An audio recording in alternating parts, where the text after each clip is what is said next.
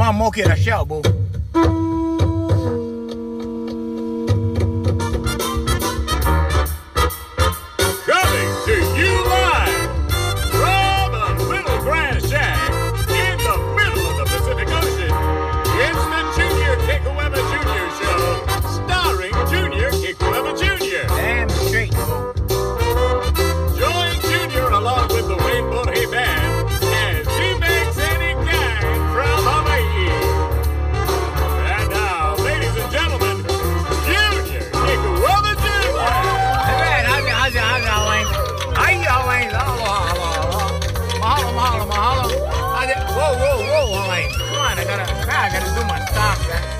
How's it, how's? Welcome to the podcast. I'm Junior Kekuewa Jr. Oh, man, bro.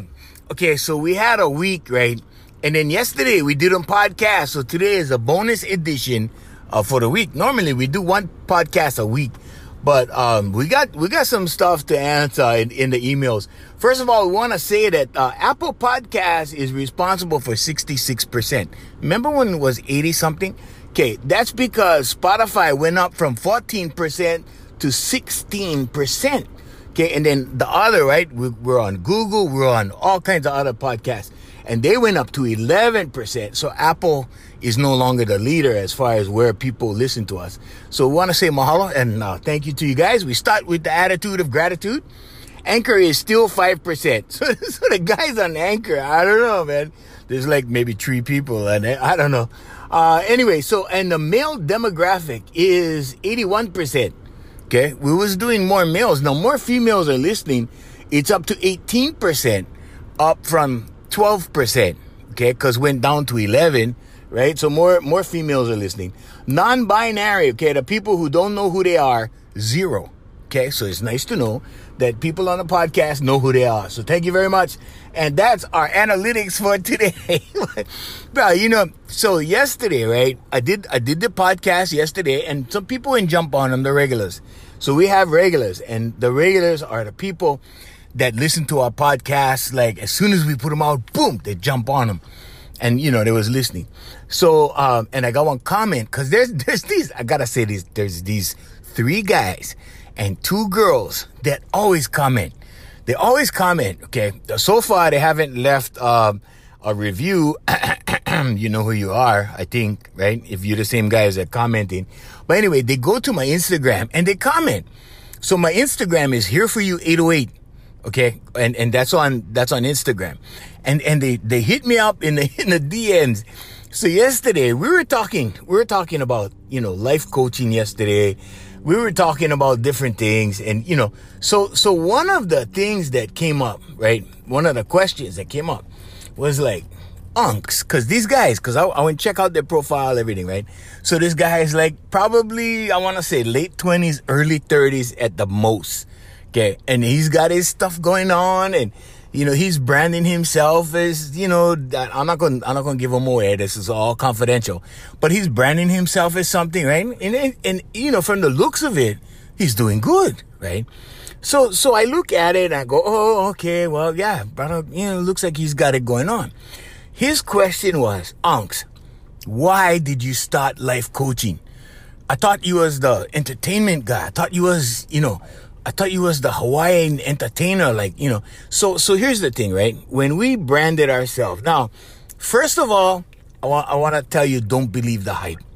Okay. So don't, don't, don't get lost in the hype. The hype is the hype for a reason. Okay. now, back in the day, when we started, Okay, we branded. Now, now, you know, only, it's only been recently that social media is talking about branding, brand your company, brand your social media account, brand, brand, brand. Okay, we was branding way before social media ever happened. We were branding before Instagram was a thing. We were branding before Twitter was invented. Okay, but we started brand, this is just basic marketing this is marketing and i learned marketing i had a mentor okay and we're not going to get into that uh, but but thank you, John. Thank you very much. He knows who who he is, and I don't think he's listening. I really don't think. But just in case he discovers this episode, John mahalo. Thank you so much. It has served me well. Now this guy taught me marketing way before social media, way before all of this stuff, right? And and one of the things was branding. Okay. Now we branded as Hawaii's entertainer. So you heard it on all of our radio ads. You heard it on, I mean, everywhere you look. Hawaii's entertainer. And then there's a R, see? And, and then there's Junior Kekuewa Jr. and there's an R because we registered all this stuff. Now, some guys, they go out, they just make any kind and, you know, and they don't put too much thought into it. Okay. You remember yesterday when I was telling you guys to put thought in relationships because, you know, you, you got to put thought, right? Most people just, it, they, life happens to them. Well, that's what they think but life is happening for them, right? Remember the guy in the club that met the girl and then eventually married, family, right? Okay, if you remember that scenario, if you don't remember, go go listen to the previous episode, okay? But if you do remember, just know that that manifested because that was his desire. He desired her, right? And then it unfolded, right? He probably didn't know he was going to desire anybody until he saw her, right? But that's how it went. Now, you need to have a plan, okay? And and you could have a plan for what happens when you desire somebody, what you're going to do. You know, what kind of plan you're going to have. And you can do that. I I did that. You know, so anyway, but we had a plan and we started branding and the branding was Hawaii's entertainer. Now, we, you know, this guy just so happened, he said, Oh, Unks, I thought you was the kind, the entertainer of Hawaii. Okay, now he said I'm a different way because people hear advertising and they, you know, they mix up the details or whatever. And I said, "Oh no, that's that's Hawaii's entertainer. That's a brand. That's our brand." And and so then we started, you know, back and forth in the DMs, right? And he was asking, "Oh, I thought you was all about entertainment. How come you're doing this?" And I told him, "Well, no, I, I've been a teacher as long as I've been entertaining, and the teaching part is is like the cornerstone of my purpose." Okay, my purpose, I wasn't put on the planet to, you know, be the entertainer. The entertainer part is what I saw and what I was attracted to. And then, you know, what I pursued, right? Cause, cause I liked it. And I thought it was cool. I looked at Frank Sinatra, Dean Martin, Don Ho, all these guys, and I'm like, oh, these guys get the chicks. You know, they're singing these love songs. The chicks is all in love with these guys. Okay. Now, what I saw on TV was the hype. Okay, I saw the hype. What, what am I talking about? I'm talking I'm talking about the branding, the advertising, okay? I'm I'm talking about the, them putting the chicks in the front row. Okay, so all the all the single chicks, they put them all in the front rows, right? So many rows in the front. And then the couples come in and sit down, right? You see, so so when you're on TV and they get that tight shot of the stage, what do you see? You see all these chicks in the front. So what do you think? Well, you're thinking that this place is full of chicks, right? Now that was good for attracting dudes. Cause the guys would come. Now the guys had money. Okay, think about it. When you go to the clubs, right? You see these chicks hanging out on the bar. They're nursing their drink, right? They, they're not coming. I mean, nowadays, now women make money. Okay, that's the difference. Now in today's world, women make money. But but back in the day, right? You know, these, these girls had, you know, they didn't have the big professional jobs or, you know, the military guys came, right? They had a lot of extra money because they got paid while they was out on, on the ship or where, where, whatever, right? And then they came, they had money to spend and they would spend the money and they would come in, they would meet the girls, right? So the guys knew, the entertainers knew. Okay. And I got this firsthand from, you know, people that actually did this on purpose the, they knew the guys had the money. They wanted to attract the money, right? So the, the women were like the bait. And, and they, so they had the women come in and they had women come in for free. So, so, and that was, you know, that, that, I mean, that, that's not, uh, that's, that's not a private secret or anything. That's been going on for, for ages. And they bring the girls in for free. Then the guys come. The guys start buying drinks for the girls. You see what I'm saying? And that that's how they make money. So that was part of the thing for entertainment. But I didn't know that when I was when I was 12 years old, you know, 10, 12 years old, whatever, and I saw this stuff, I had no idea, right? So I bought into the hype. And and so that's why I'm telling you guys, don't buy into the hype. And that's what I told brother. I told him, well, you know, Hawaii's Entertainer is what we branded. And we needed a brand because the name wasn't good enough. We wanted to brand the name and then we wanted to have a slogan And that was the slogan, Hawaii's Entertainer. So if you look on the posters, whatever, everything we did, everything on social media, it says Hawaii's Entertainer. Okay. So, so he said, Oh, why, why he became on life coach. So I'm going, to, I'm going to talk about that today on the podcast. I'm going to tell you guys why uh, I became a life coach, okay? Because I was always a teacher. Teaching runs in my family, and you know, it comes it comes right down the gene pool. And, and my mom and dad were teachers, and you know, come to that I was a teacher, and you know, I'm, I'm watching my my grandson now because I want to see if he ends up a teacher. My son was a teacher. It just comes down, boom, boom, boom, right down the gene pool. Okay, that's what we are. We're a family of teachers. Okay, so anyway, but I'm teaching over here on the side, right? And then I built this school on the side to, to have my friend have something to do because he was blind. Okay. And me and him and this girl started the business. We started the school. And, and that's another podcast. In fact, we told part of the story, another podcast. Go hunt through the podcast. go listen, Hawaiians. Go find the story. So anyway, so I'm going to tell you why and how I became a life coach. Okay. Now it all started, okay, and and it and this this like this is like a lifetime of of uh, accumulation of data and knowledge and and all this kind of stuff, right? Because when I was 13 or 12, I think, 12, 13, right around there, my uncle sat me down and he started to lecture me about, you know, life, know, about all this guy. Why? Because he didn't want me to become a rogue teenager. He didn't want me to fly off the handle. You know how teenagers, right? They're looking for independence, right? So, and I get these kids all the time. These parents bring their kids to me all the time, right? Because they want to involve their kids in something that will keep them focused. Okay. And I, and I had a, I, in fact, I had one of my favorite students right? And and I was teaching her several things. I was teaching her how to play bass, how to play guitar, teaching her voice, actually more instruments because that's where her inclination was. And she hated school. Every time I asked her, "How's school?" she goes, "Don't ask." You know, cause, and she goes, "You know." Like after a while, she was like, "You know." I'm like, but what I what else I gonna ask her? You see what I'm saying? And it's a professional setting, so I'm not gonna ask her, you know, like you know, how's how's your how's your how's your makeup? How you putting on your makeup these days, or whatever, whatever. You know, I'm just saying, right? How, how's the fashion world, or whatever. So no, so so that's what I you know that's what I asked the kids. How's school? And and so this girl is one of those at risk kind of girls, right? And I don't know what she's doing now. She's no longer my student. But this is the kind of girl, right? That will, and, and child, it doesn't matter, girl, boy, right? When they're not interested in school, like me, right? They have a tendency to not take it serious.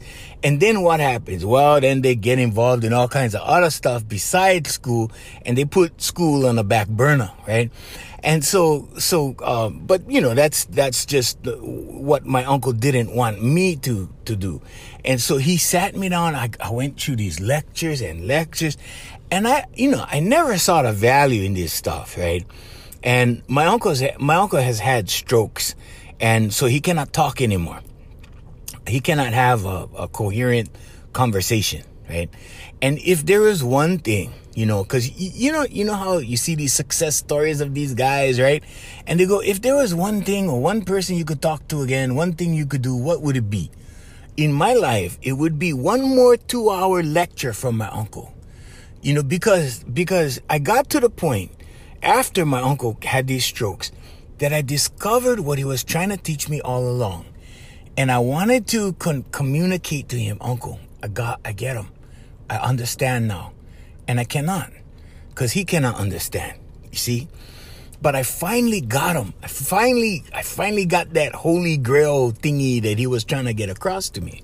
So anyway, so this started 12, 13 years old. Now let's go down the road. So we go down the road in my teenage years. I think I'm all that. I think I know, you know, everything, right? Teenager. I think I got life wired, right? And I go through a whole bunch of turbulent stuff. Then comes my 20s, and my 20s, I was angry because of what happened, you know, in, in high school and elementary school and whatever. I went through the kind, I went through some discrimination that you have no idea. I mean, and you know, a lot of, a lot of kids do. And a lot of kids go through bullying. And so I was bullied by adults. I mean, but that's not a podcast. that's not a podcast. I wasn't bullied by kids. I was bullied by adults and they were not in my immediate family. It wasn't my mom and dad. You see what I'm saying? And, and so I, I got used to fighting back at adults. And, and I gotta tell you, when you're a teenager or, or wait, actually, I wasn't even a teenager yet. I was like, I was like 10 years old. I was like fourth grade when it started, right? And I used to fight back then fought fifth, sixth grade. I was fighting back, right? And I wouldn't take, I mean, I just wouldn't take it. So as a result, you know, when you fight back, what happens, right? You fight fire with fire. What happens? More fire. And so, so, you know, so we went through all of that. In my twenties, it was turbulent. In my twenties, was like fight, fight, fight, you know, all this kind of bad, negative attitude. But at the same time, right?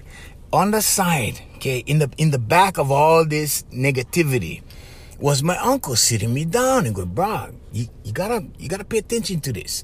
And he tried to tell me all these things. Now he used to go to these seminars, these EST seminars. And so he would teach me everything he learned. And he would sit me, and even, you know, I didn't want to learn, right? I didn't want to learn it. But I sat down because why? Because he was my uncle. I had to shut up and listen. So I, I shut up and I listened, right? And so I stored all this information. Okay. And this is what I tell the kids, the young kids that I work with today. When I give them a piece of information, I tell them, look, you might not use it right now, but one day something's going to happen in your life. And then you can pull them out from the back file cabinet and you go, oh, this is what uncle was talking about. This is what uncle was talking about. And then you're going to be able to use that information to help you right? So my uncle was like that. And we went on through the years, through the 20s, right around 30, I decided, okay, I'm going to try. Right? I think, I think I was about 29. Okay. Right around 28, 29, I started getting tired of the merry-go-round. You know, the merry-go-round, fighting fire with fire, get more fire, get, you know, and then, then I got tired of fighting. I was, I was getting burnt out already and I was getting burned out of negative consequences. Okay. For every action, there's a consequence. For every action, there's a reaction. And you put out negative, you know, actions, right? I don't care if it's words. I don't care if it's deeds. I don't care if it's ill intent. I don't care if whatever physical altercations. I don't, I don't care what it is. It's gonna come back. Guarantee. Guarantees about barons, bro. And that's what was going on. So right around 29, I was like, okay, you know, and my uncle said, he, you know, I, I went to him and I said, okay, uncle, you know what? You've been teaching me all this stuff, right? I'm going to try them. Cause, cause I, I, I was ready to submit. Okay.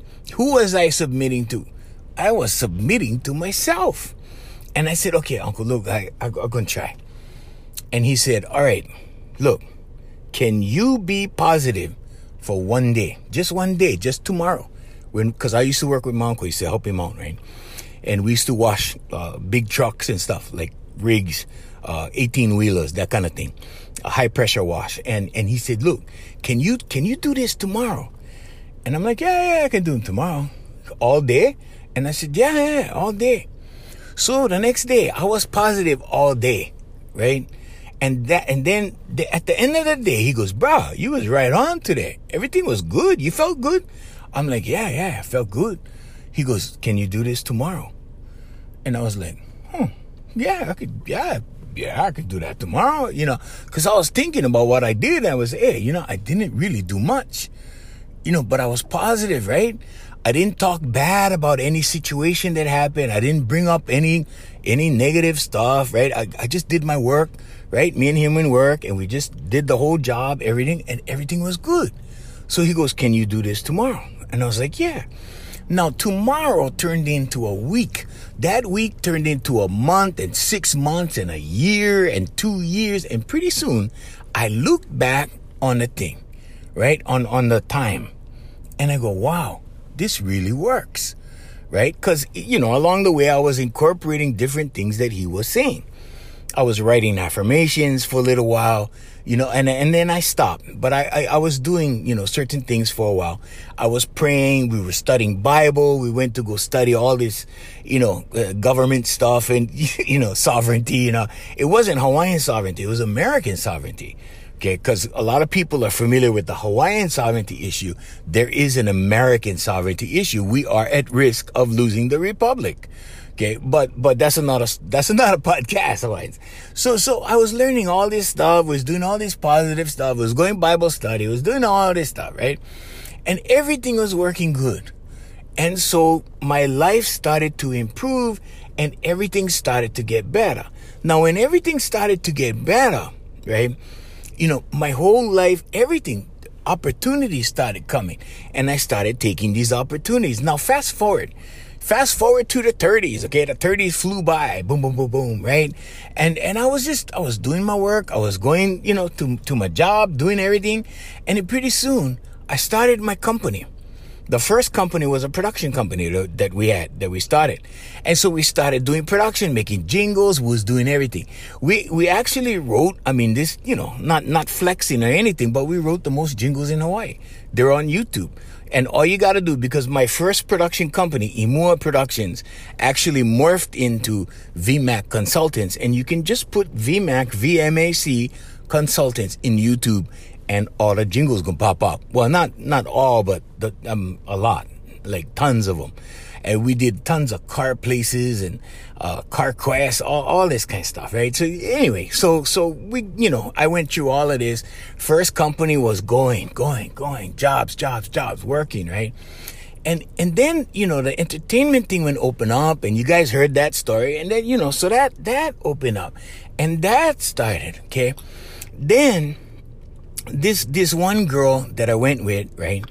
Uh, we broke up uh, you know, sometimes, you know, sometimes when you hear people go, "Oh, everything was going good," and then we got into a relationship, and then everything got screwed up. Okay, that's what happened. That's it in in a short, uh, you know, paraphrasing the whole situation. That's what happened.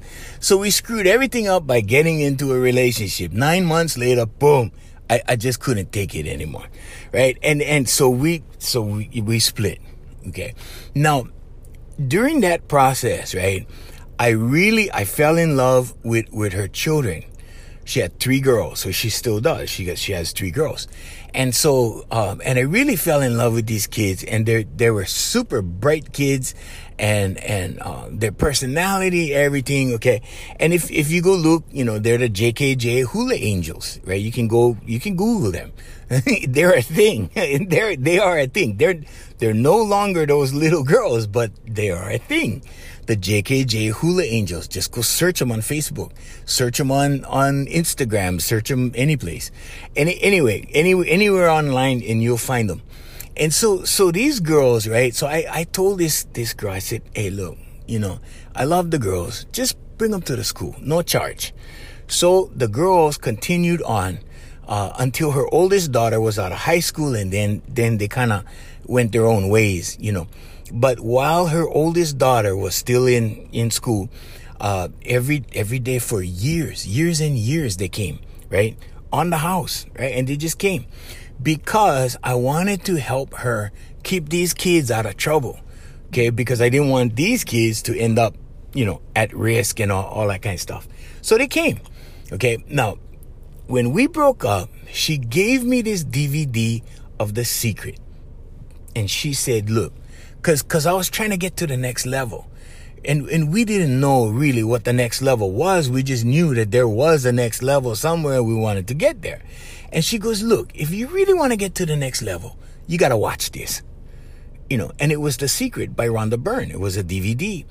And I said, yeah, yeah, yeah, yeah. And I, you know, I didn't take her serious, right? And I took the DVD home. I threw him in my top drawer, right? And I told this story, you know, I don't want to go through the whole story, but anyway, a year later, I watched the DVD and things started clicking. And then I started doing, right? I went back to the affirmations that my uncle was taught, teaching me, right? All this stuff my uncle already taught me, but I didn't use it. it. Was in the back filing cabinet, see? And the DVD brought them out. It brought them out, and, and I started going, oh, okay. Because I saw PhDs now saying the same thing my uncle was saying. You know, these were doctors. These were guys who went college and wrote papers on this stuff, and they, you know, they, so they did dissertations. They, they, I mean, they knew what they were talking about. Physicists, quantum physicists, doctors, you know, all them guys, right? The hyperbolic and knowledgeable kind of people. So I thought, okay, this is real. Now I want to see if this works for me. If it works, then I will continue to do it. If not, I'm going to scrap this idea and the hell with it. I'm just going to continue doing what I'm doing. So I started putting it, you know, applying it, right? Now, knowledge is nothing. Okay. Knowledge is nothing, Hawaiians. Knowledge sat in my head since I was 12 and 13, and I still remember what we talked about. I still remember all the stuff, right? It was dormant. It was just there when I saw the DVD and then I saw all these credible guys and I thought, okay, because you know, sometimes, right, you get them from your uncle, right? You go, oh, that's my uncle. So you take them for granted, right? Like, like when your parents try to teach you something, right? Ah, that's my mother. Man, that's my father. And you don't see them doing it in their life, right? But, and sometimes you do, right? But sometimes you don't and and that's your parents. So you don't listen to your parents. You you listen to somebody outside the house right? So same thing right? And you know my uncle taught me all this stuff and i was like oh okay. And it sat in the back file cabinet. Now i saw these phds and all these guys and these physicists and scientists and they're all saying the same thing. So i thought okay i'm gonna try this stuff. And i'm gonna try them for two months right? Because it takes two months to change. And i thought okay if this works then then I'm to continue to do this for the rest of my life. I'm gonna I'm to work this thing, right? If it doesn't work, I'm never to do this crap again, right? And so I started. And I started with affirmations and I started with uh, well, with a bunch of stuff, meditation, affirmation. I started with this stuff. And the funniest thing happened. It started working. Okay. And then the entertainment came Okay, and not not the not the wedding and party business that was already going on. No, I'm talking the showroom in Waikiki. All these things that that we set out to do that was like huge on the to-do list. Uh, everything came. The book came. The book came. I wrote the book. I'm like, whoa, it's on Amazon right then the recordings and stuff and we started we started in the recording process i'm still putting up albums I still have material that we haven't put up. That you know, I'm still putting them up on iTunes. But but the the purpose is not to flex, okay? The purpose is to tell you guys why I became a life coach. And so all this stuff started happening and I'm going, wow. So, Hawaiians, it's the application of knowledge, not knowledge. You can know anything. But until you use that knowledge, until you put that knowledge into play, put it to work for you, apply it to something, it's useless. It's nothing. I mean, you might as well not have the knowledge because it's it's not going to be anything. You, you're not going to be able to accomplish anything. So I started using, and pretty soon I looked back. So what I did was I wrote my affirmations for two months. When I looked back at what I was writing, because I wrote the same thing for for a little while, and then I started changing, and then I started to say, okay, well, I want this then, and I started writing for that. Then I go, okay, I want this to happen. And then I started writing for that. Okay. Now, this is not witchcraft. Okay. How it works, and I, I've told you guys before how it works, right? When you start writing and training your subconscious, your subconscious forms your paradigm. Your subconscious learns in repetition. Your paradigm is formed out of the beliefs, okay, in your subconscious because it starts producing actions conducive to what you what you're programming your subconscious for. And these things started happening, right? So, I mean, you know, if you, you know, if you write down, I'm good at math, right? Okay. You start writing down that affirmation, you know, pretty soon you're going to do something to, I mean, naturally you're going to, you're going to do something to be good at math. You might start, you might go buy one book on, on mathematics. You might start working on problems. You might start whatever, but it's going to start. It's going to manifest. That's how the human being works, right? So, so, and then I, I started diving into these lectures, lectures upon lectures upon lectures. And I remember this one guy at the radio station that I work with, you know, he told me, he told me, funny, yeah, when we're young, we don't like lectures. And then when we get older, we love lectures. Cause I used to li- listen to lectures, right? Video lectures like on YouTube. Not, and these are, these are not like random, uh, influencers. I don't listen to those guys. Okay, I, I'm listening to PhDs. I'm I'm I'm going into Harvard Law School and watching videos. I'm going into universities and watching the professors give talks on on whatever, right? This, that, and the other thing, things that I'm interested in, and so I started studying. And, you know, everything Elon Musk said, right? You don't need college. College is there. You just got to go look for the information and do your homework, right? I mean, I'm paraphrasing what he said, but that's basically the message that he was trying to deliver to people. And, and college puts people in massive debt, right? I, I know doctors like, and they're in their 40s and they're still paying off their student loans, right? They're still paying their loans with interest, okay? But anyway, so I started doing that. I was doing all of that. And at the two month mark, I looked back on my affirmations, right? Because I want to see if this thing is full of crap or what. And I look back on my affirmations and I go, oh my God, that happened. And then I look at, you know, these other things. I go, whoa, this happened. Now, not everything happened. Okay. Not everything. But the majority of what I wrote for, for that two month period happened. And when I saw that, I go, wait a minute this this is real. I mean, you know, that that was my my thing, right? Is this real or not? And I go, wow, this is real. So I started, you know, I, I said, okay, I'm gonna continue this, right? I've been writing affirmations for what, 12, 13 years now. You know, and I showed it on Instagram, I showed it on Facebook. I put the videos up with, with the stack of legal pads that I have. And, and I went through it. I, I, you know, showed people so they could see it because I was trying to inspire people to do it. You know, I was trying to say, hey guys, this is a thing. Look at that. Now people have seen what I've accomplished, you know, and I put it up on, on purpose.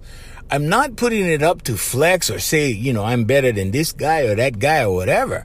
You know, but when I, when I put up my book, I remember the first time I put up my book on Facebook, when my book was finished, it was published and, and whatever, it was up on Amazon. I put the link and one of these guys, right, that I knew from, uh, actually, I knew him from a radio station, but he's an entertainer. And he goes, Wow, Junior, you an author now, right? I don't consider myself an author, right? Because I, you know, but we, we brand that way. We say author because I've written a book, right? And I'm, I'm working on two more books.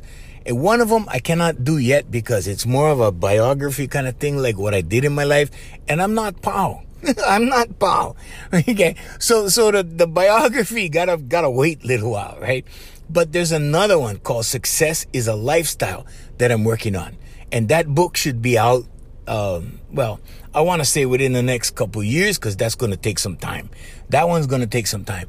But, you know, the, the purpose, uh, behind the book was to let people know, hey, this, this stuff is happening in my studio th- this stuff is real. It's happening in my studio. Now I started incorporating life coaching teachings with my voice students. And I, I want to say we started applying the law of attraction to my voice students. And this started happening in 2000, mm, I want to say 2000, around 2008, because that's when I went in I got my new car, my brand new car, right? And I, I was, I was doing what the law of attraction said. I was doing everything it said. I was imagining my hand on a steering wheel, all that stuff. Everything I saw in a DVD. Because I thought, okay, if this works, then, you know, okay, if it doesn't work, it's full of crap. I'll never do it again. And then, and then boom, new car, right? After that, boom, new car. And then I remember like, I think it was like three or four new car. I think it was four new cars down the road, right? And then I started, uh, I started leasing after that. And then on the, I think was the fourth new car you know, so I asked brother Wayne, right? You know, because was was me and Wayne at the time, and my girlfriend, right? And well, actually, yeah, I had a couple girlfriends uh, that time uh, with with that car. I remember which car, and and I and I said, I said, bro, they going they going new new kind of car, the new sports car, whatever. And he said, let's play that game, because he knew what I was doing and he knew the law of attraction and he was blind. Now, when you're blind, right, you cannot just hop in on car and drive somewhere and do something, right? You need somebody to take you. You need, you know, whatever you need, you need, you need. But, but you're not, you know, that independent where you can just go. Now he could get on handy van and go anywhere. He could get on the bus. He, he knew how to do all of that stuff, Okay. But my point in mentioning him, right, being blind, is that he had to attract things to him. And he was familiar with the law of attraction. He knew already, right? And I was doing this stuff and he knew. And every time he would say, let's play that game. From that fourth car on, he would say, let's play that game.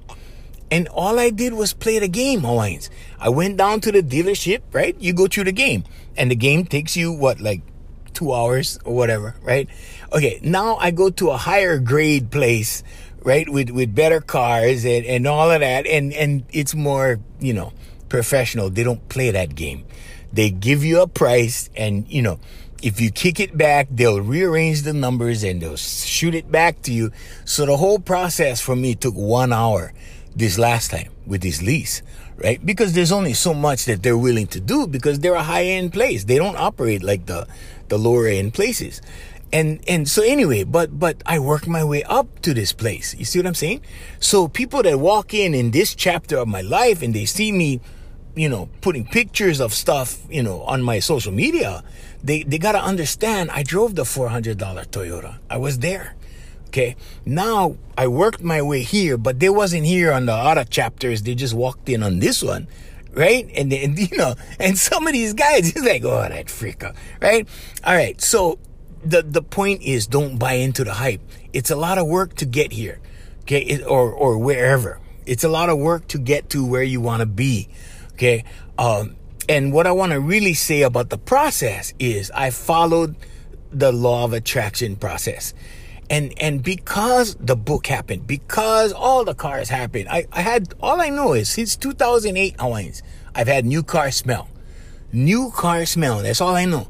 The cars change. The quality of the cars change. Everything changed. You know, lease now instead of buy, whatever. Write them off. You know, all that stuff. That's that's all the minor stuff. But the important thing, right, is that I get new car smell. That's it.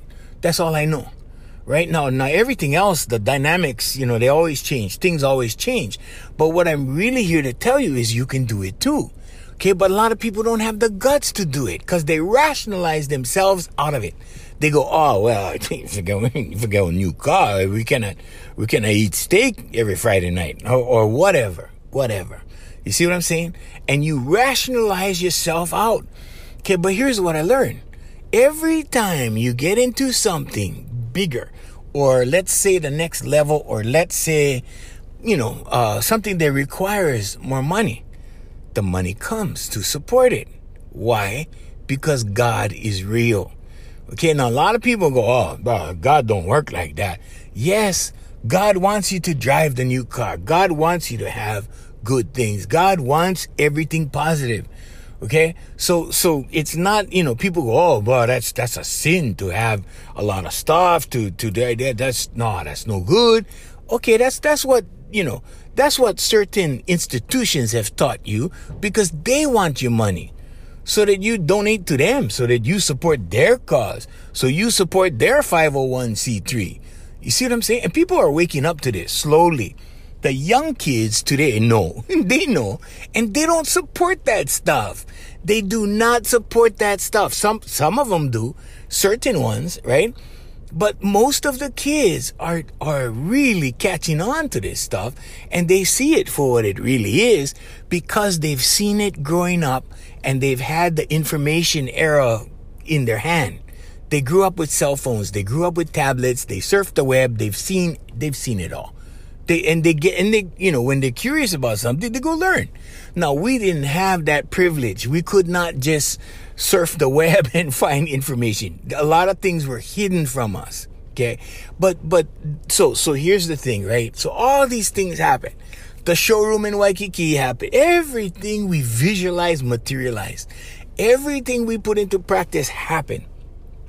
And that's when I said, okay, so, so anyway, when it first started happening, I started teaching it to the kids, right? And the adults at, at my school. And what happened was we noticed that the, the acceleration of improvement was awesome. The kids that normally took two to three months to develop were developing in like the physical development now. Okay. And I'm talking about the significant notice of change. So like they noticed, like when they noticed, they started changing third lesson third lesson from three months to three lessons. And it was because of what I say and how I say it, right? And it's not like no magic abracadabra, nothing like that. It's nothing like no hocus pocus, nothing. This is a human being, right? But these humans do not know their capability. These humans are not aware of what they can make happen in their life. Not yet. Okay. And, and some of my, my adults, well, all my adults, I, I don't know if there's, I don't think there's any of my adults that came that fully understand their power. I, I, I have you know, if there, if there was one, you know, I think there was, there was one that understood the, the concept, but she didn't put it into practice until I started working with her. And, and same thing, three lessons, boom, you know, that kind of thing right? Some some students first lesson and they get improvement already. So so we started doing this in 2008 because I wanted to share, I wanted to help other people get ahead with me, right? You know, cuz life is all about how many people you bring with you. I mean, that's where you really uh, benefit. I want to I want to use the word benefit cuz it's not always it's not about money it, it's about everything. It's about opportunities. It's about money. It's about material things. It's about non-material things. It's about love. It's about all these things, relationships. I cannot even tell you, Hawaiians, how many women come into my life and just love me. And, and I love them. I mean, it's not, it's not like, okay, so we need to sign a contract now that you love me. it's not like that. They come, they love, they go. And that, that's female nature. You guys gotta learn that, right? They come, they love, they go. They come, they love, they go, right? And some of them, they come, they love, they stay. That's just the way it is. And not all of them gonna stay, okay? Cause a lot of them going. And, and you gotta, you gotta be good with that, right? So a lot of stuff is like that. Money comes, money goes. Same thing, Hawaiians.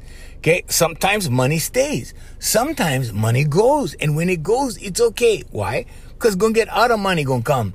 Same thing like the Wahinis. Same thing. Right? Come, go. Come, go. Right? You notice that. You notice the periods in your life when money comes and the things stack up and the bank account full, right? And then what happens? Oh, then, oh, this emergency happened. Oh, that happened. Oh, the kids need uniforms for baseball. Okay, that happened. And then the money goes down again. And then what happens? Money comes back. Bro, this is life. This is not, you know, just because you know this law of attraction thing, it doesn't mean your, your bank account will continue to fill with money. It doesn't mean that. Sometimes it means that. Sometimes it means the money keeps coming, right? But money is a is an energy. You got to look at money the right way. You got to look at women the right way. You got to look at material things the right way. When I started just using things, instead of falling in love with my things, right? You know, like, oh, this car, oh, I love this car. I'm gonna give them a name. I'm yeah, I name my cars. You know, I, I, I put names on my cars just for social media. So I go put a name on them. You see what I'm saying? I don't fall in love with my cars. I'm like, oh, this is just a car, right? This is just a jacket. This is just a guitar. This is just a whatever. Cause you're gonna use them Hawaiians and you cannot take them with you when you die. Okay? So, so anyway, right? The reason I started life coaching was I found that holy crap, this stuff works. It really works.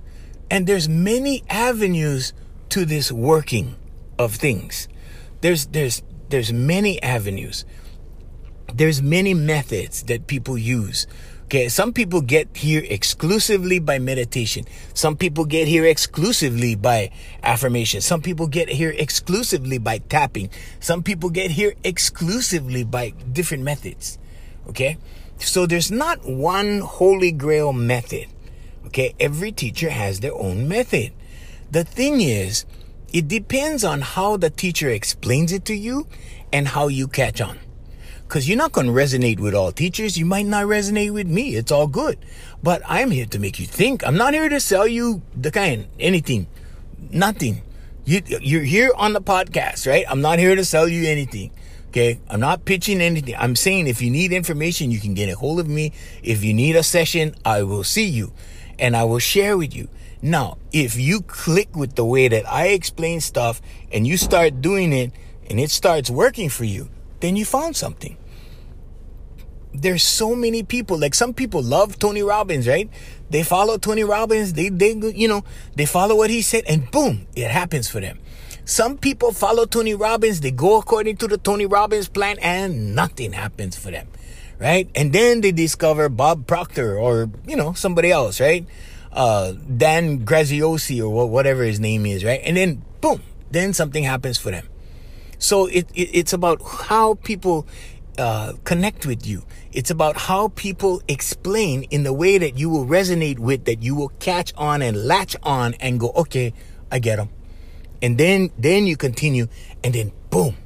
You know, you see these guys that, that we call lucky, right? These guys, and it's like they don't care. They don't care, right? You see them, the happy-go-lucky people, right? That's part of the key, happy-go-lucky. But, but they don't care. It's just like they don't care and they go someplace and they win the lottery. They go someplace, they win the prizes at the Christmas party. They, they go someplace, people give them money. They, you know, people die and leave them small fortunes, right? Okay, so you see these people, right? There's a reason why that happens. There's a reason why, because these people are in a certain vibration. Everything is vibration, Hawaiians. The universe is vibration. Everything is vibration. When you learn to manage the vibration, when you learn to manage in in that way when you start looking at it like that when you start doing the affirmations and start doing all this stuff and the meditation 10 minutes a day Hawaiians. That's it. Okay? But somebody needs to break it down to you or break it down for you sorry. Break it down for you in a way that you can take in in a way that you can Uh, gravitate to and latch on to and resonate with and that's the key and so when I explain things to my students, to my clients, right, and I call them the same, right, it doesn't matter, but my students, clients, whatever, I, I try to give it to them in several scenarios. So they gravitate to one of them. So that, you know, and, and you gotta explain things to people like they're five years old. You gotta do that. As a teacher, if you're a teacher and you're listening to this right now, okay, start explaining things to your to your students as as though they were five years old. Because when you do that, there's no question. When you do that, it, everything is plain. When you do that, everything is there. Every there's no question. Okay, what did he mean by that? What did he mean by it? You know what I mean? So so sometimes I and I tell my clients and I tell my students, you know, I sorry to you know forgive me, but I explain everything to people like they're five years old. I don't take for granted that somebody understands the, what I'm saying. Okay. I want to make sure they understand. So I give them two or three or four or five scenarios or, or five examples or, you know, like they're five years old. Right. And then there's a clear understanding and then people can stand under it. You see? So, so there has to be a clear understanding. Well, but once there is, ah, the avenue is right there. And you know what? People will do it for a while right? And then they'll stop. Okay? And then they'll get a hold of me to go, bro, you know, this stuff was working all of a sudden. And I go, okay, what, what did you, what stopped? What did you stop? And then they go, oh, well, you know, I got busy ass, so I, I didn't do the thing. And then I said, okay, go back and do it again. And it's as simple as that. And it's one email. They send me one email and then they're back on the road again. So things happen in waves, things happen in cycles. It happens that way for a reason. That's the way of the universe, Hawaiians. But that's why I started life coaching. I started life coaching because I was like, bro, this once you get this thing down, it's like magic. Not really magic, magic. You know what I'm saying? You got to put some effort, small kind, right? And then there's a technique where you don't use effort and you just let everything come to you. But if it's one thing I know, is you attract who you are, Hawaiians, okay? So what do you believe? What do you feel? You know, are you the kind of person that helps other people? Are you the kind of loving, sharing person? You know, a lot of people are like that, and then they go, Oh, but I always get taken advantage of when I do that. I always get hurt when I do that. Oh, I always, you see what I'm saying? Don't play the victim, right? Turn them around. Turn them around, Hawaiians. So, so, you know, when you are in that state of flow and things are just flowing and coming and whatever, Pay attention to what you're doing. Pay attention to your surroundings. Pay attention to what's making you happy because in that moment you are happy. Pay attention to what it is because that's what you're going to have to recall. That's what you're going to have to repeat to get the flow back when it stops. Because do things change? Does it stop? Oh yeah, hell yeah. Yeah, it does stop. But at the point that it stops, you need to remember how to recover. And all you got to do is do what you were doing when the flow was happening. You see? So, so anyway, so I started telling brother, I started telling brother on Instagram, right?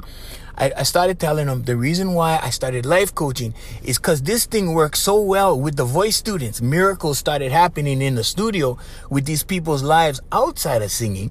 And that's why I wrote the book. The book is full of those stories, real stories. But these stories were people outside what they what they did outside of singing their personal lives as a result of this.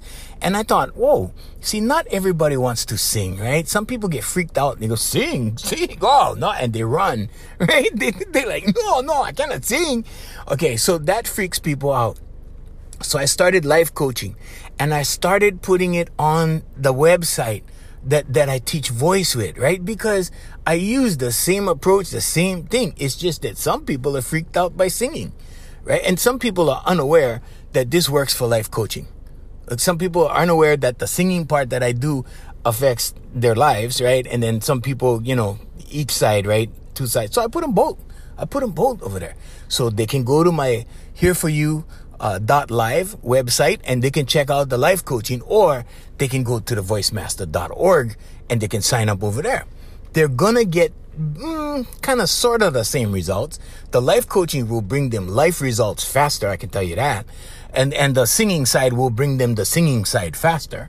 Okay, because there there's a little difference in the method. It's not like I'm, I'm not gonna train the, the the life coaching people the same way I, I do my voice students, but I'm just saying, right?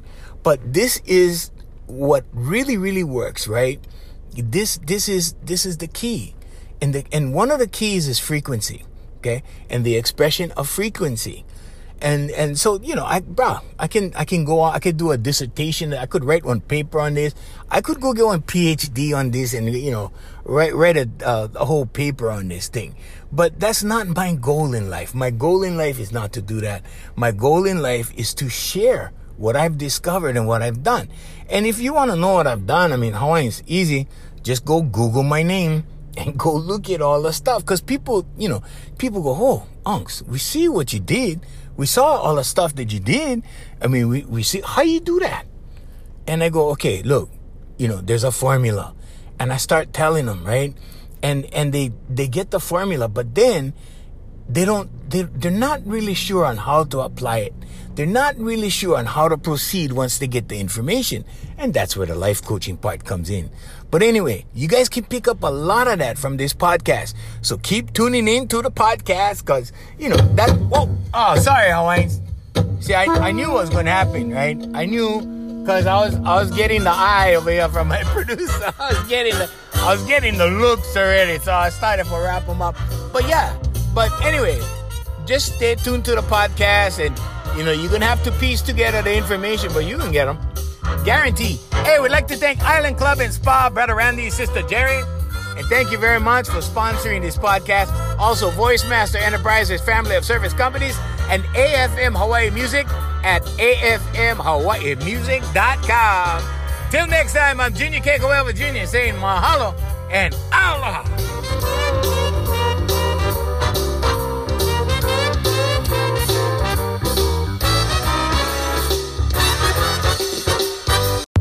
Kavix, the show, brother, show. Come on.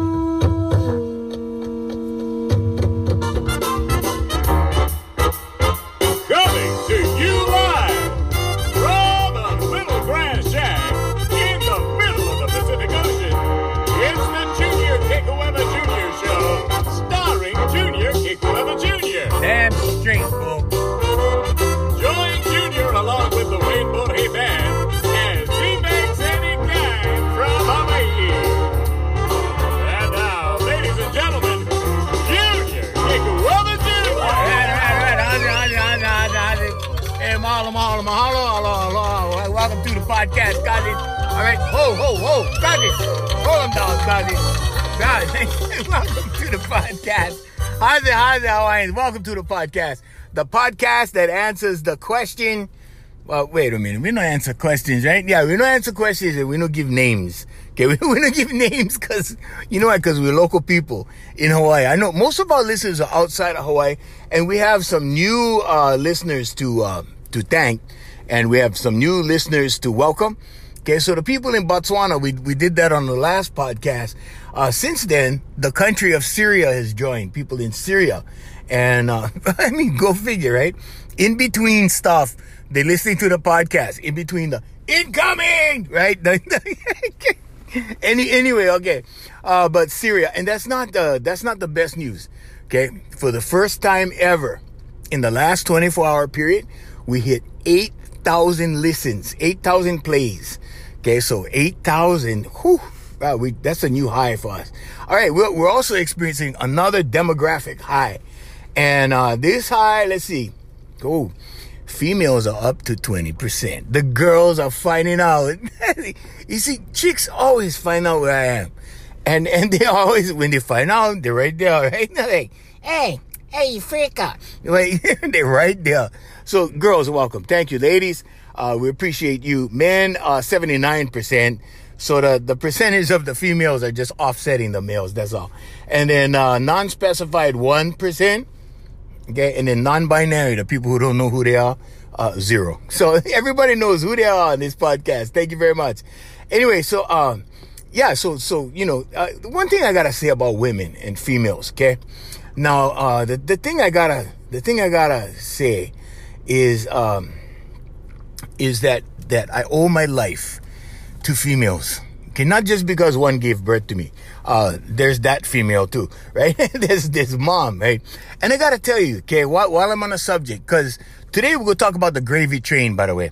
But right now, while I'm on the subject of females, I gotta tell you guys, okay, so, so like, uh, you know, in my life, right, I ended up, and this was accident. I, I don't know. Well, in, in high school and stuff, right, uh, I never hung out with with you know like say the the chicks in my high school or stuff like that. Although I, I did hang out for a little while with a couple of them right? But mostly what i did was oh i was dating girls from the mainland that came down. You know i was one of the beach boys on the beach and there was a hotel. There were actually there were there were we were in the middle. Our beach was in the middle of several hotels and so these girls from the hotels used to come, right? And we, we met them on the beach and we used to take them out. We used to, you know, we used to go with them in their, in their, in their cars, their rental cars, right? With their parents sometimes, right? And we used to show them around, show them around the island. They, well, they used to drive, take us, right? And I'm talking like teenage years, bro. We was teenagers. And, uh, well, I, w- I was the only one that did that, that I knew of. But, uh, some of my friends that I hung out with, the guys I hung out with at the beach were, they were older than me. Uh, so when I was hanging out at the beach and I was like 14, these guys was in their 30s. so the, the brothers, right? They was, they was in their 30s. And these guys are all legends back home already. And they're all gone. Uh, most of them are dead already. They're, they're, they have passed on. But okay, so, so that happened, right? And then as I got older, right, I, I started a singing school. And then, then we started getting, um, you know, uh, we started a production company first. Then we started a singing school. And my intent wasn't to, you know, become a famous teacher or anything like that. My, my, my dream was to become a famous entertainer because, you know, I was the dude with the guitar singing to the chicks on the beach right? And I wanted to get paid for that. I wanted, you know, I, always say, okay, one day I want to be in a situation where I'm like Frank Sinatra, Don Ho, all them guys. I'll go be in a showroom and then, and then chicks gonna come, right? Well, that, that kind of happened. The chicks came, but it wasn't that scenario, right? Although we had one in Waikiki, right? And, and the chicks came. Oh, wow, chicks was all over. But I'm just saying that, uh, when I built the school, women started coming and women came because they wanted self-confidence and they brought their daughters, mostly girls, right? Because they wanted the girls to have self confidence. Some of the people that brought their boys, right? They wanted their boys to be skillful, you know, and they wanted confidence for their boys, but mostly, uh, that was focused on talent. But, the, you know, nobody brought their daughter to me because they wanted their daughter to be a star. You know, I, I don't think there was, uh, I, I don't know, there may, may have been, but nobody ever mentioned that. They always mentioned confidence. So I always taught confidence to females. And females always became, they became my customers. they started buying from me. Now, when I started life coaching, my females come. Vice presidents of companies. I'm talking about the females of a higher value, right? Because there's two types of females, guys. Just in case you want to know. I mean, in in archetypes, okay, there's several, but there's to me, there, to me, I, I break them down to two types of females: girls of substance, okay, and then the hot girls. Because the hot girls, the girls that get by on their looks, right? They have they develop big psychological problems towards the later years because the looks fade the wrinkles set in, the skin changes, the the hair. Every, you, you see what I'm saying? And and I gotta tell you, I I seen some chicks because I'm getting older now too, right? And I'm seeing some of these chicks that they, they're older than me. Okay, they're in their 70s. Okay, and bro, I, even even some right now around 50 that I know they had the plastic surgery, they did the lips, they did all right bro, they, they are looking a little freaky right now. A little, you know, not that kind of freaky. I mean, they they're looking a little spooky. You know, like they should be on on Halloween. You know, uh, what do you call that? Haunted house. they should be in a haunted house. Like, oh, auntie, whoa, please, auntie, do something. Know, put on some shades and cover your mouth. but no, I mean, they they start looking like weird. And then in their 70s, right, they start looking real. I mean, look, look at, and I feel sorry for some of them. I even feel sorry for some of the girls that I see that are young, that are doing these things to their bodies because pretty soon, right, they're gonna, I mean, you have to keep up, keep up, keep up. And pretty soon, right, you, you cannot keep up anymore. You cannot, you, you can, there's no fountain of youth for that kind of stuff. There's no magic pill. You know, we live, life is short, you guys. That's why I always say live your dreams. And, you know, you're gonna die. And that's just the reality of life. But it's a blessing while you're here, right? Okay, so so there's two kinds of girls. Now the girls of substance, okay, those are the girls that went to college. They don't, you know, they're not that they're not hot, hot, right? They're they're okay. Some of them are pretty, but they're not getting by on their looks. They're getting by on you know, their PhDs. They're getting by on their degrees. They're getting by on their businesses. They're getting by on, on substance. The other girls, right? They're attracting the dudes, the millionaires, these guys, right? And they, and they get married and married and married. I know this one girl. She's been married like about four or five times, right?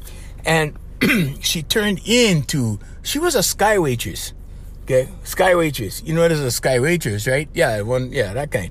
And so, eh, but, but she just, you know, married rich, rich, rich, right? Went down the kind.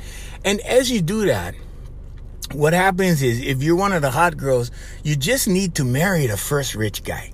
Okay, because then you meet his friends, right? you meet his friends, and, they, and then pretty soon you get a divorce, right? One of his friends, Garen's Barbarians, right? You know, or maybe a couple of his friends start dating you, and then you, you know, then you can go to the next one, and the next, and you just gotta get in the clique Okay.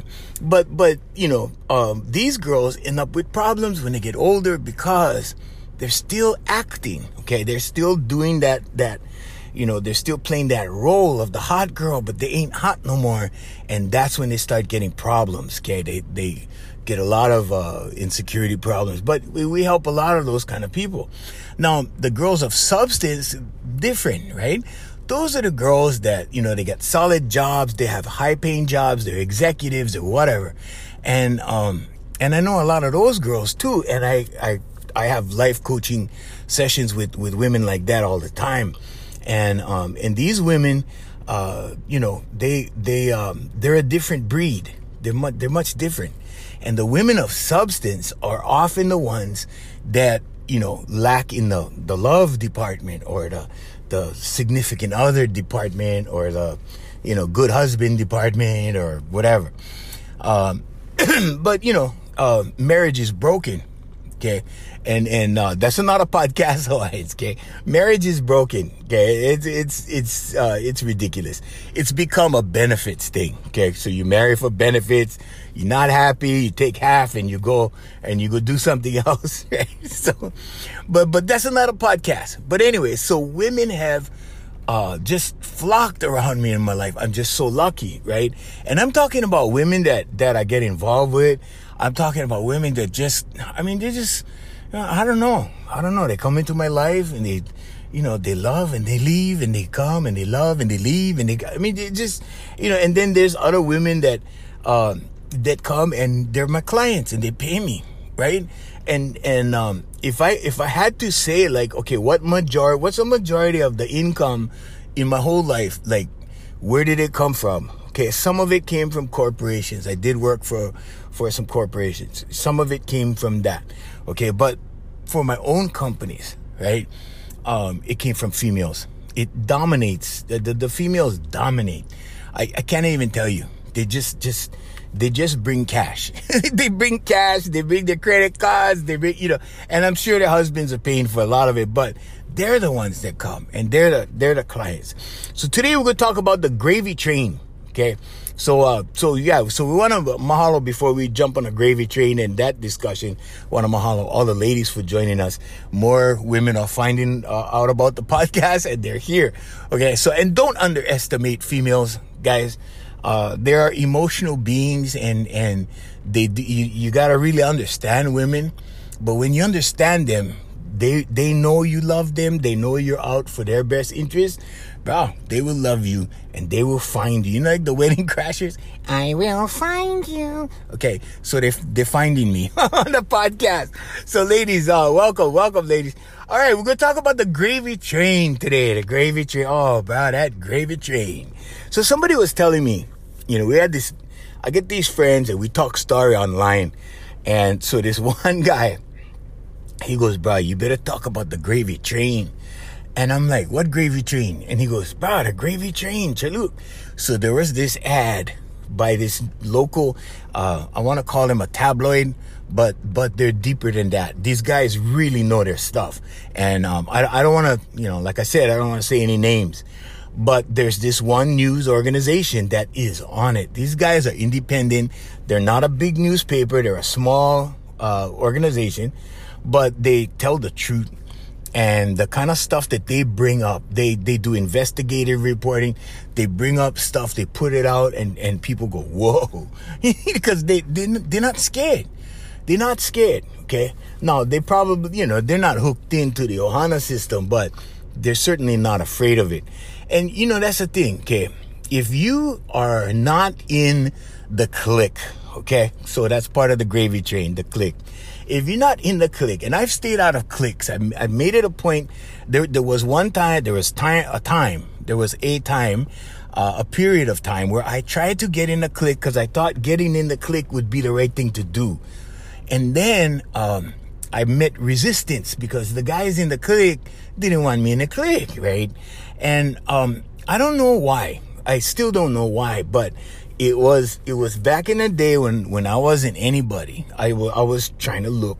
You know, when you're trying to be somebody or get to some place or get to some position, right? You know that kind of thing. So I was I was pursuing the click. You know, I was like like doing anything I could to get inside, trying to make friends with these bananas, right?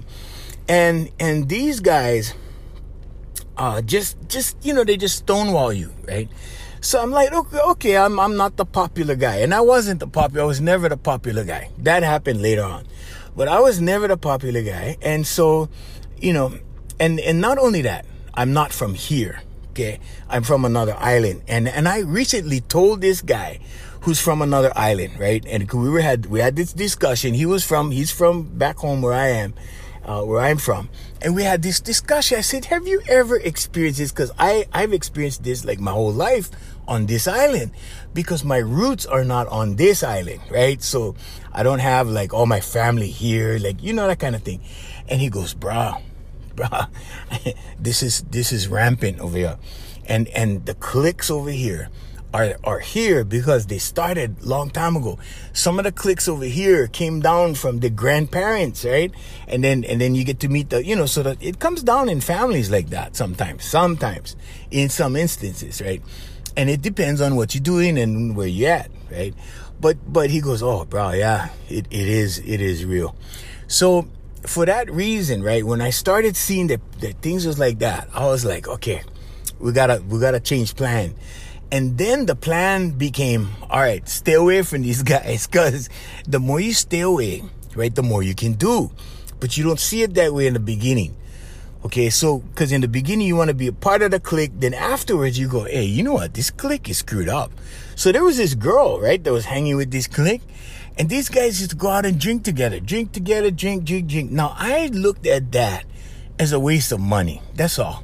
Okay, I just that's how I saw it. I is I, I used to uh, well I at the time I didn't drink, but I I looked at it like why would you take your paycheck and and go give it to the bar and stay in the bar all night and and and have you know have a good time and show up Monday morning broke, and and you know and talking crap, talking smack about you know what happened on the weekend with these guys. And one girl, they used to call her Happy Ending because she used to give happy endings in the parking lot, right? And these guys, and they used to tease. I mean, the poor girl.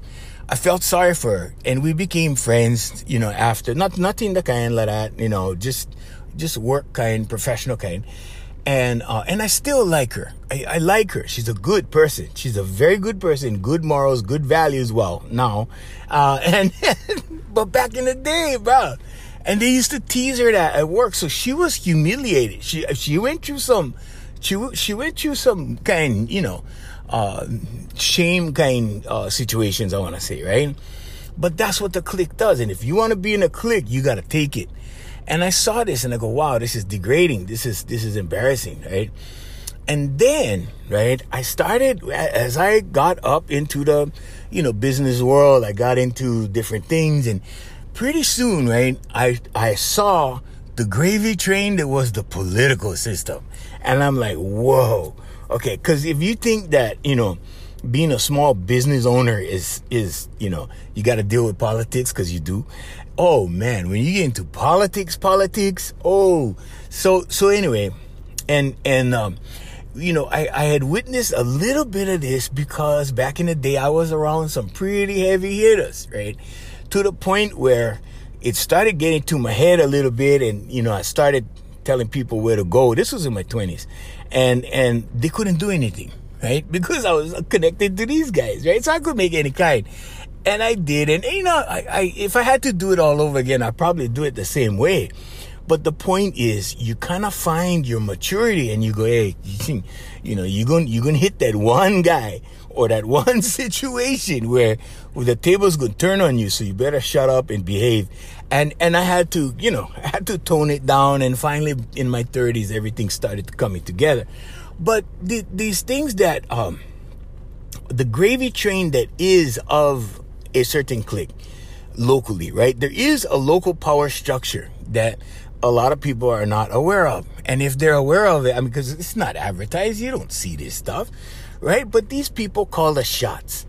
And I mean, this, this, this is so, uh, right now, it's, it's more, it's, it's more blatant on the national level when you see it, right? And you see the president, and he'll just lie to you about stuff. Right? He'll just lie. He'll say something today, next week he'll do something. He'll do the opposite, right? And and so people are shocked, right? They go, "Oh my God, they don't even hide this stuff anymore. It's blatant." Yeah, it is blatant, but guess what? It's happening locally here too. So this tabloid, whatever, puts out this ad, and it's about this, you know, former politician that now has a nine hundred thousand dollar, nine hundred thousand plus contract. Okay with the rail system over here right? The rail system. And and they they called it the gravy train right? They called it the gravy train. And i'm like well no this is part of the click see? Because because what you do is you put in time okay? Now a lot of people look at at these politicians as something that is um hmm that is an individual effort. And i want to tell you right now just get that idea out of your head, okay? Because things are planned in back rooms. Things are planned in small little caucuses of people, okay? That say, look, if you do this, then we'll do this. If you do that, then we'll do that. If you, you know, and, and they basically own these guys. Okay. They, they have, I mean, they have owners. They have owners, let me tell you. And the owners are the guys who put up the money like anything else, right? In the recording industry, You know, it's the people that put up the money, the producers, they're the owners. They're the they're the bosses, right? In politics, it's it's the people putting up the money for the campaigns, for all this stuff. And these guys, the politicians, right, gotta do what they gotta do for money. I mean, that's that's just what it is. Now, these people with the money, they need the politicians, right? Or they need their people in place to to construct laws and to to get policy through, right, to benefit their companies, their big corporations. Sometimes it's small companies. You you never know. I knew I knew this councilman uh, in in the Kalihi area, right, that used to introduce legislation into the city council for these Filipino business people because they had they had clout, they had they had money, and and they they had numbers. So when you have numbers and you have money right? You have power. Now, the first thing you do is you go after money, right? After you get plenty of money, there's only one thing to do pursue some sort of power. You gotta have some sort of influence. You gotta have some sort of, right? Okay. The only thing that's really coming into play that's contrary to, to this old school paradigm is social media because now you got these guys coming from social media that that make connections and these young people have clout and they don't need the big corporation guys. They don't need them because they got they got people, and the people is where the power is at. The numbers are where the power is at, right? But the corporations still have influence because they still have money.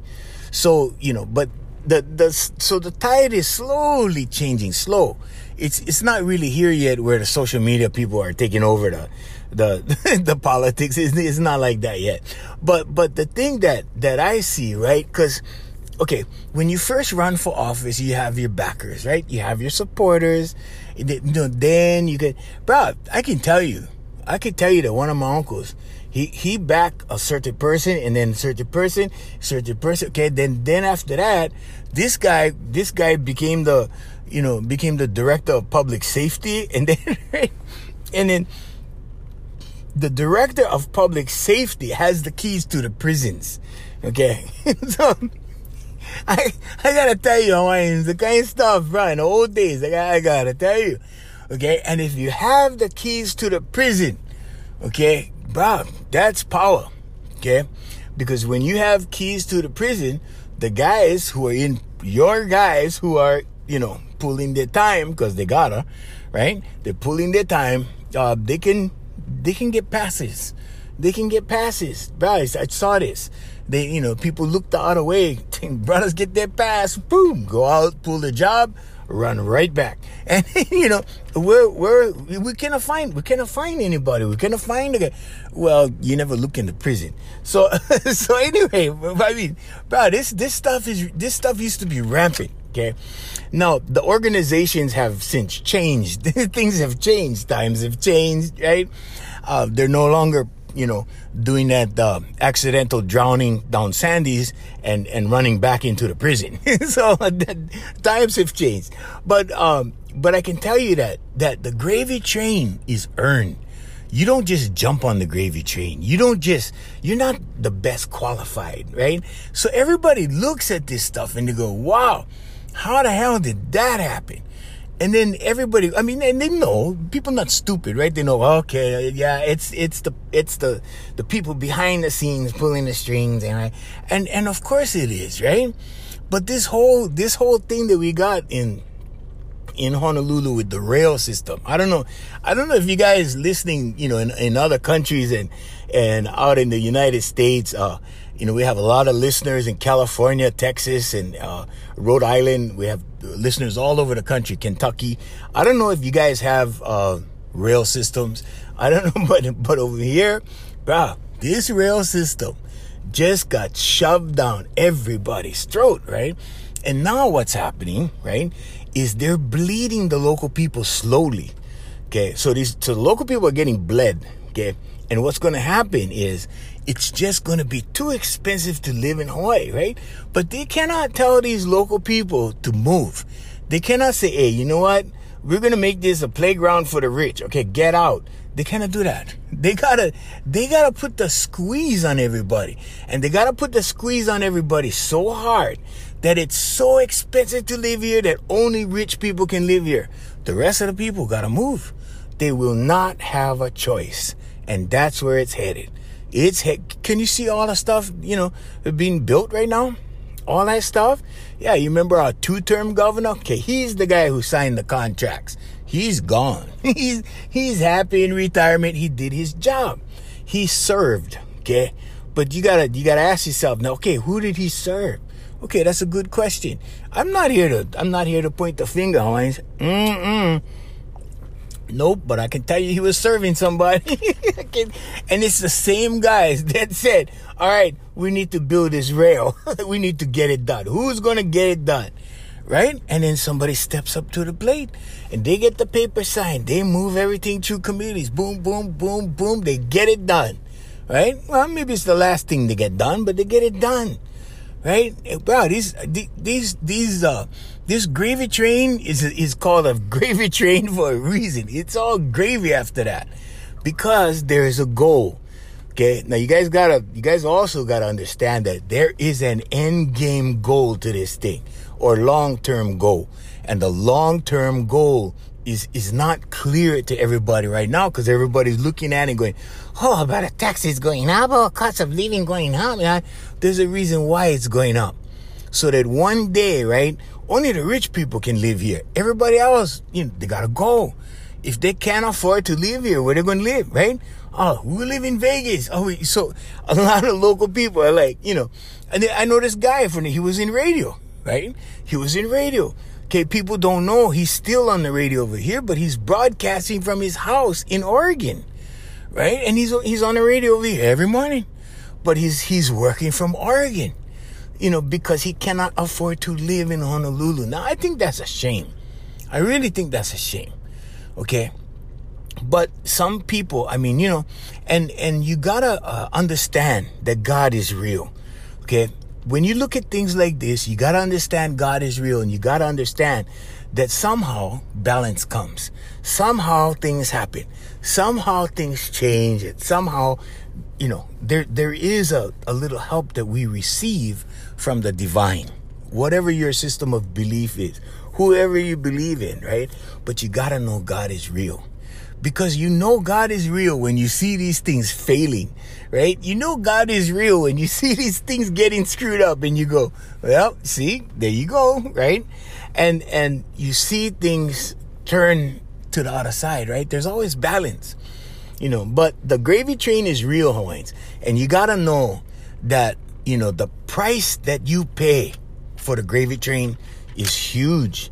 I mean, it, it is huge. You know, you think, you may think that on the outside, oh, this guy is receiving all this money. Oh, their lives are easy. No, no, not at all, Hawaiians. Not at all. Bro, I've been there. I've been there. I've been there where, where the, the boss walks in the room, right? And I'm talking about I'm talking about back in the day, things that were pretty heavy duty. And the boss walks in the room and he goes, Hey, this is how it's going to be. And he'll just say a couple words and everybody jumps. Mm-hmm. And, and these guys represent money. And I'm talking about tons of money. Tons of money. There's organizations here in town that you, you wouldn't even think that they're here, but they're here, right? You know, you see stuff that you think is only in the movies. It's here, Hawaiians. They are here. Okay, Bob. I I can tell you I can tell you some stories. So there was this guy, right, that used to sit down at the table. Okay, and we there was this table, and uh, we used to sit at this table. Well, I was lucky enough to sit at the table. My job was to sit down and shut up. This guy had on fake finger. Okay. And it, it was because he belonged to a certain organization, right? And, and he, he didn't have a pinky. So they had these rubber pinkies. they had these rubber pinkies because these guys had to come through customs. And as soon as these guys were spotted, as soon as, you know, if a customs agent, right, saw that this guy was missing a pinky, they would detain him. They would pull him off to the side. They would investigate her. And they didn't need that kind of heat, right? So they had this rubber pinky. and he used to, cause you know the thing, when, when you, when you talk his story, you know, it kind of gets hot, right? And, and so brother used to take him off when he was drinking and he was take him off. He would take him off when he was drinking. He would put him next to the, you know, next to the ashtray, and it was just, and he would just drink his uh, the kind. I think they was drinking uh, uh, what is that? Johnnie Walker, Johnnie Walker Scotch. They was drinking, and and he used to just keep them right there next to the ashtray, and then you know, and sometimes you know, it's like, hey, uh, so and so ain't forget his okay. And, oh, hey, hey, don't forget your finger. And oh yeah, yeah, he, you know, a polite Japanese guy. These these guys are nice people, right? It's just what they did for a living. They're nice people. Well, that was nice to me. I don't know, but maybe maybe they had to be nice to me. I don't know, but but they, you know, I was I was I was young, and and I saw all this kind of action, and the same guys, right, that that did this, right, were the same guys that was that was doing big business in Waikiki, that was doing tour business in Waikiki, and then from the tour business in Waikiki, you went, oh, hey, the the the politicians would show up. And then oh oh really? Yeah. So you start making connections right? Because you start see well you start making the connection in who knows who and who's running what and who's involved in what. Because you see all these guys together all the time right? And you see, oh, oh, gee, I never know, I never knew Uncle knows him. Oh yeah, but oh wow, I never know Uncle knew him. Oh yeah, but but what? They all know each other? Yeah, oh, they all do business together. Oh yeah, you see what I'm saying? So you gotta you gotta see that. And over the years, a lot of these politicians, especially the career guys, right? The career politicians, this, they serve on this committee, they serve on that committee. The general public is not watching this stuff. There's stuff that you guys never see in the back room, in, in meetings and, and whatever. And this stuff is legal. Okay. It's all legal. Most of it is legal. I mean, yeah, there's some questionable stuff. There's some gray area stuff, but most of it is legal. So you would get, let me give you an, let me give you an example of what legal is. If you're a consultant, okay, or you're a lobbyist and you go in and, and you cut a deal with the politicians, okay, it has to be uh, it has to be legal on paper. So so yeah, you can you can be a consultant for hundred thousand a year or whatever whatever it is, right? Fifty thousand a year, whatever. But then what you're not seeing is you're not seeing that guy's nephew, right? That owns another company that his name is not even on the corporation. He but he owns it, right? And he's an officer to it, but some or sometimes not but he he doesn't even his name doesn't appear. You know when you go search down the company or you search online his name doesn't appear. But he owns that company and then that company is doing work for for the same consultant. So the money is is you know going in a circle. So the money goes in this door right? Goes to the next door to the next door and and then they feed the money back you know, they, they said that about the, the president. Well, his son did business with Russia and then, you know, and the old man got half, right? The old man meaning the, the president, right? That's what they said in the news media. But that's how it works. You see, so because the, you know, because the, the, the, the politician, right, was, was in his position, then yeah, the son got a contract. Okay. Then when the son gets a contract, he kicks it back to the, to the dad right? But but it's not so blatant like that. There are legal ways to do it. And there are legal shell companies. They call them shell companies, shell corporations. There are tons of them. There are tons of them. Bro, we we have we have, I I can tell you well, I'm I'm not to go as as as you know to go that far. But i can tell you that if you look in the cook islands i can tell you if you look in the marshall islands and you look at the banks that operate there right you're going to find a lot of local people's money in the cook islands. You're going to find a lot of local people's money in the marshall islands. Uh, you're going to find a lot of people's money offshore in offshore banks. Offshore banking is huge in the cook islands and the Cook Islands is not very far from us. Okay, it's a it's like going from here to Vegas, and you just you just flying in opposite direction, and uh, you go do your business and you come home. Nobody's advertising it. Nobody's filming you on social media and you're going, ah, going to the Cook Islands. See you guys. No, you don't want to make that trip public. You just go. You know, one time this guy that I was working with on the radio, he said, he said, hey, oh, we, we saw so and so saw you at the international airport. You went, you went to a foreign country? I didn't want to tell him. He thought I went to Japan. it wasn't Japan. but anyway, but that's not a podcast, always, okay? But just know that the gravy train is earned, okay? And these people, these people who get on the gravy train, right? You know, um, the way it works is you put your time when you're in office. Okay, you do what you're supposed to do when you're in office. Now, when you're out of office and you get the consultant contracts and you get the, you know, you, all this kind of stuff, or you, you get a, you know, you have to form a, a non-profit so you can, you can avoid taxes, all, all this kind of stuff that you do when you, when you get out of office. That's when the money's made when you're in office, you got to disclose everything. People, you know, people have public record, right? Or you can put your if you if you really have kids you can trust you can put everything in their name or or whatever. But i'm just saying that you have to be above board when you're in office okay? So i mean you know don't uh my mom always told me she said don't be envious of others because you never know what they had to do to get what they have. You know in other words the sacrifice is real hawaiians. The sacrifice is very real and sometimes, you know, like I, I, I went through a major sacrifice in my life because I wanted to do music. There's a lot of stuff I sacrificed. And, and, you know, part of that was, um, uh, you don't, you don't get to live for the weekend and, and build companies or, or live for the weekend and be successful. There's no such thing. Uh, you can't do that. You can't live for the weekend. if you're doing that, then you're doing them wrong. Okay, because because you'll never get to where you want to get to. And um, you know, I always tell people I don't work hard, but I work long. I put in long hours, like like incredible. You have no idea, you know. And one one lady, see, I, I just sold my bass. I just sold my bass. Uh, my upright bass was in storage, and uh, you know, I was like, ah, I'm never gonna jam. And the guy I used to jam with died, right? My best friend. And we bought these instruments because the plan was, oh man, when we, you know, when we, when we uh, retire for whatever, because because we we put everything in storage. We was gonna go to Vegas. We was trying to get into Vegas. That didn't pan out.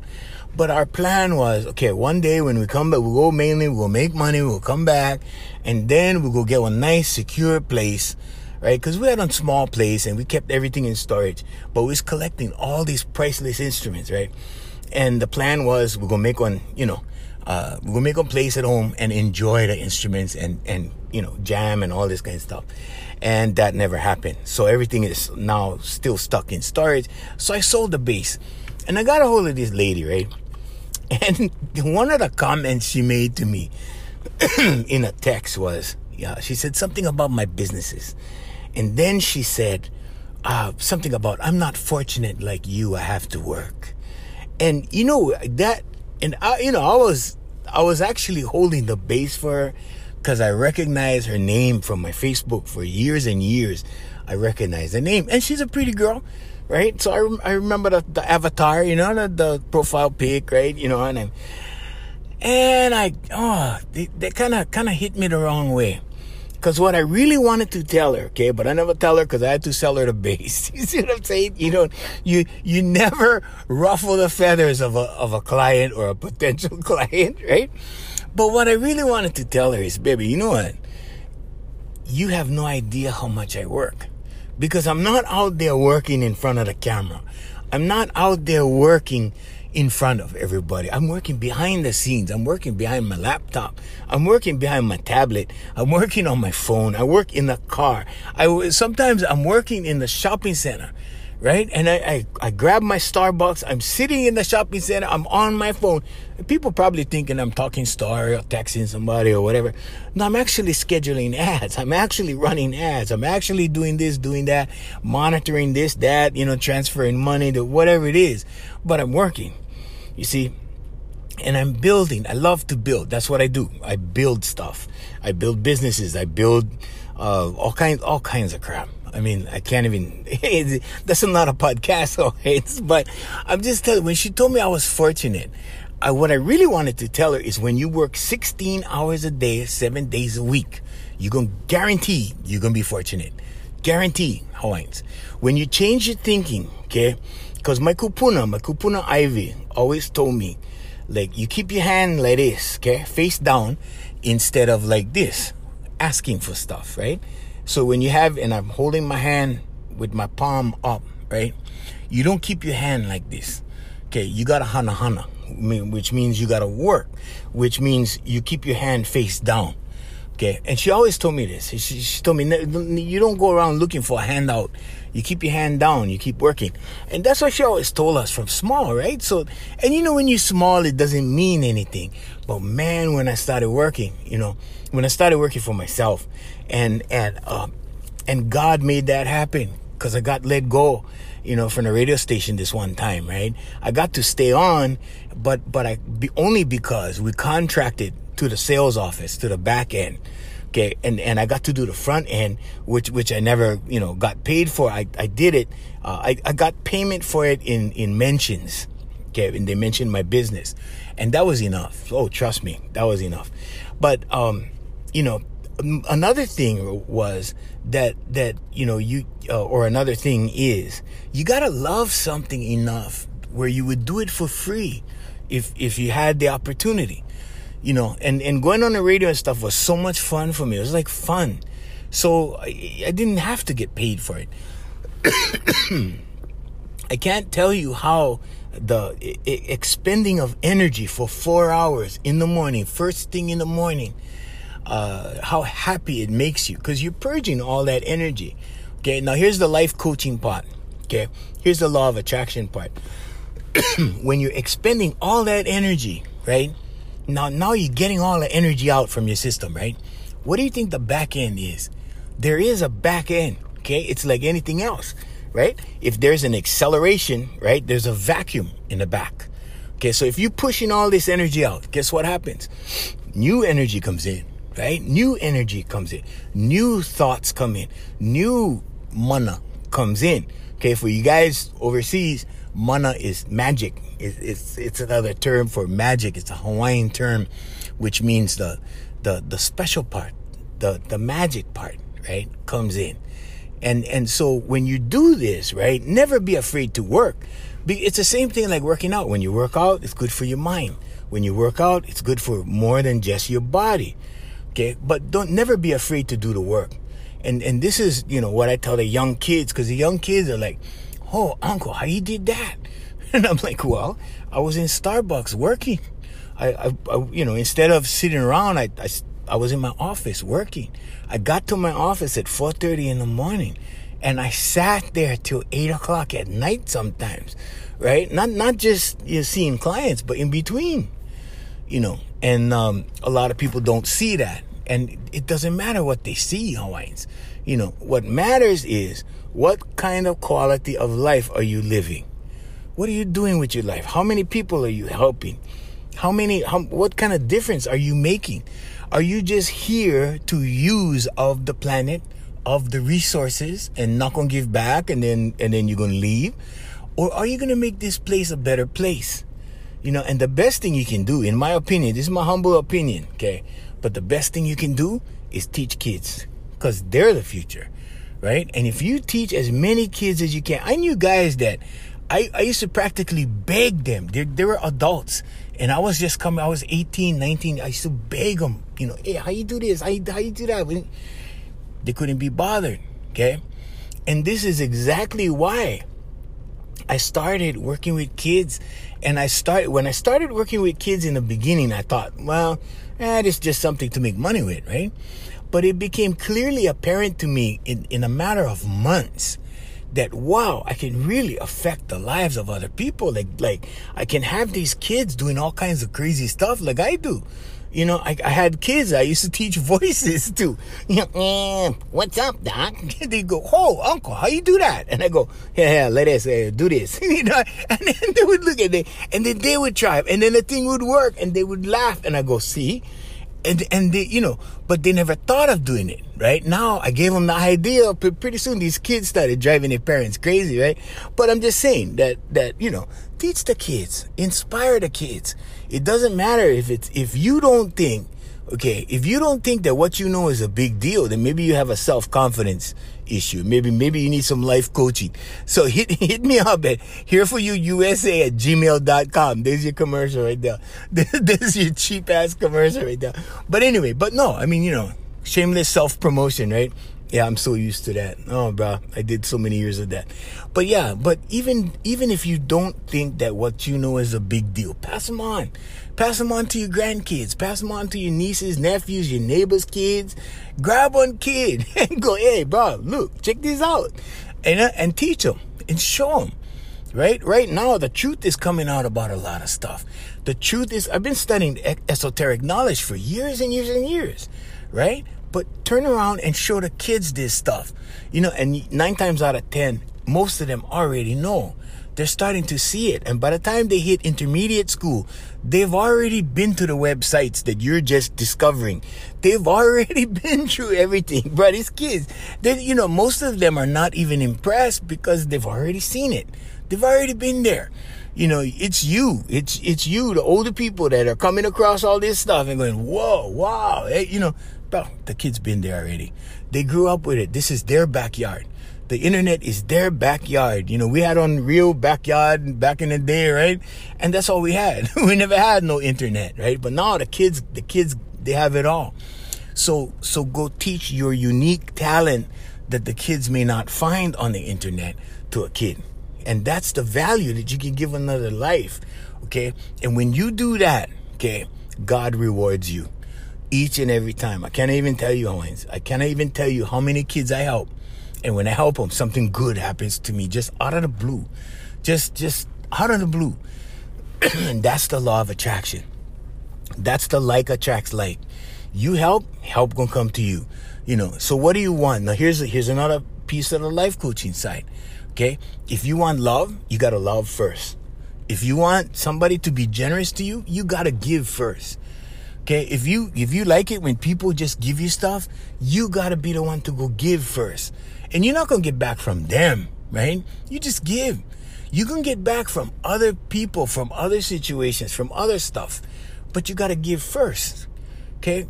You know, if you want if you want somebody to love you, you want people to like you, you gotta start liking people first. No matter what it is, you gotta do it first. You put it out there first. Okay? And God will turn it around and push it right back to you. And that comes, that also goes for anger.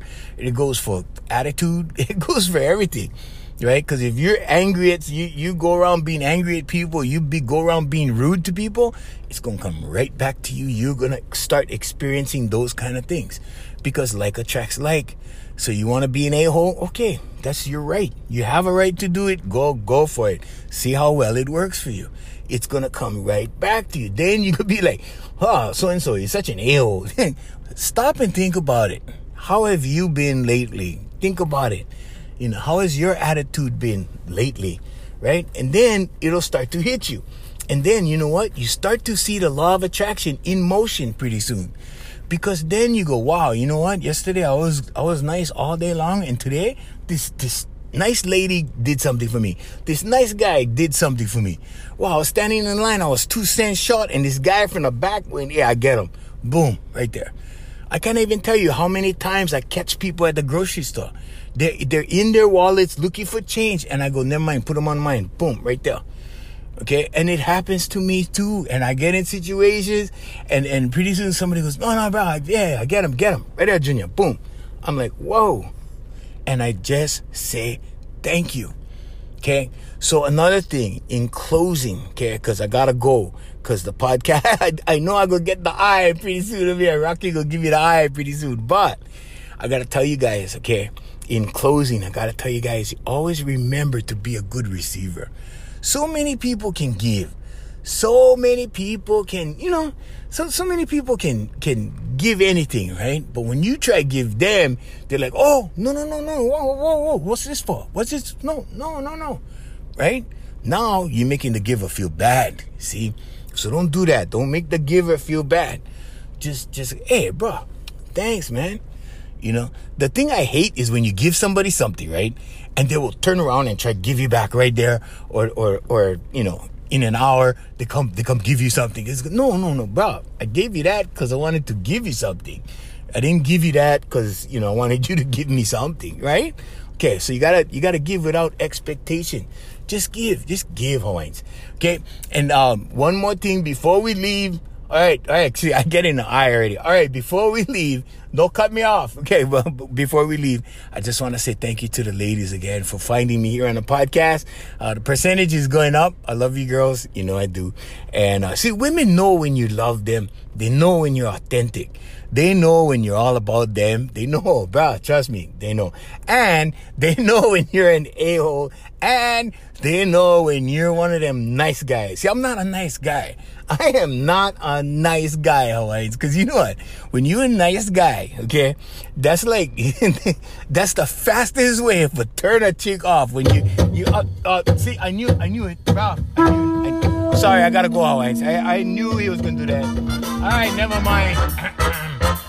I gotta fire this guy already. Hey, we gotta say thank you to, uh, in addition to the Wainis, we gotta say thank you to Island Club and Spa, brother Randy, sister Jerry, also to Voice Master Enterprises, Family and Service Companies, also to AFM HawaiiMusic.com. Yeah, featuring the music of brother Darren Chidan.